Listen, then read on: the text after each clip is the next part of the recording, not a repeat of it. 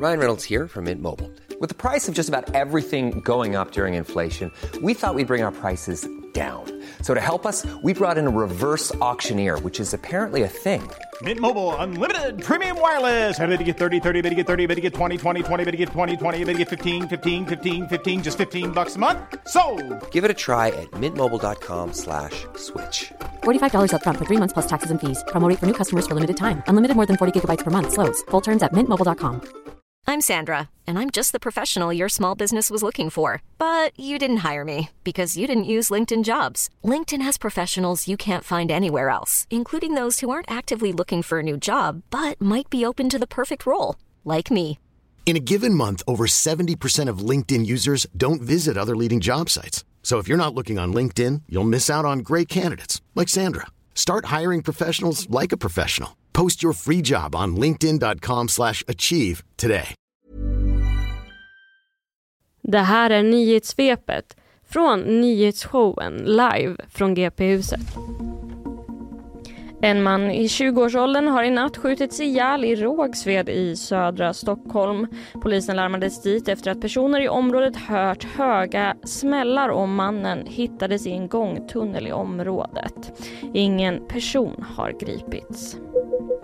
Två psykiatriavdelningar kan behöva stänga när Salgrenska måste spara hundratals miljoner.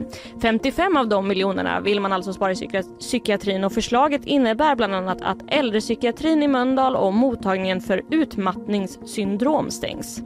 Stark kritik har riktats mot förslaget och läkare varnar för att patienterna riskerar att få sämre vård medan man från ledningshåll menar att man kan säkra omhändertagandet av de patienterna på andra mottagningar genom mobila team eller videokonsultationer konsultationer. Flera banker pekas ut att vara i riskzonen om det skulle bli en krasch på fastighetsmarknaden. I Sverige pekas Handelsbanken ut som en risk. Detta rapporterar Financial Times. Bakgrunden till det hela är värderingen av kontorslokaler. Och enligt tidningen finns det flera oroväckande tecken på att fastigheter börjar tappa i värde, bland annat i stora finansdistrikt i London, Paris och Frankfurt. Handelsbanken pekas ut därför att kommersiella fastigheter uppges utgöra 40% av bankens lån lånebok. Handelsbanken menar istället att det finns flera andra parametrar som väger in, till exempel att de har låga lån i relation till fastigheternas värde och att analysen som gjorts är enformig. Ja, kontorslokaler eh, tappar i Ja, värde. ja, men alltså det här är en lite komplex eh, såklart när det kommer till den här Banker typen av banker och ekonomi och så. Mm, mm. Men eh, det är så flera faktorer. De räntorna såklart har gått upp och då börjar man diskutera relationen mellan lån och skulder. Eller skulder och eh, värdering. Och sen också pandemin då som färre vill vara Just på det. kontoren.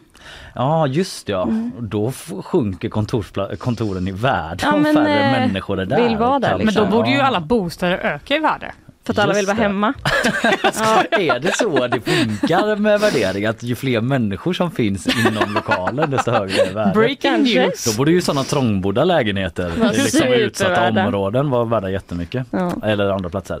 Ja, det, Jag där, tror att vi kommer att föra en del mer om det här för det är ganska spännande hur det tror jag kontors, eh, alldeles säkert. Och Handelsbanken också är ganska tysta just nu för det kommer en kvartalsrapport inom kort så de vill inte uttala så mycket för det finns ju sådana faktorer också. Så Spännande. där kan ju komma lite mer information. om. byggs ju en del kontor i Göteborg, så sett. Det gör ju det. Ja, De det som bygger också. dem vill nog helst inte att de går ner i värde. Nej, det kan man ju tänka sig. Åh, ekonomi. Ja, vi följer detta. Tack eh, Isabella. Tack.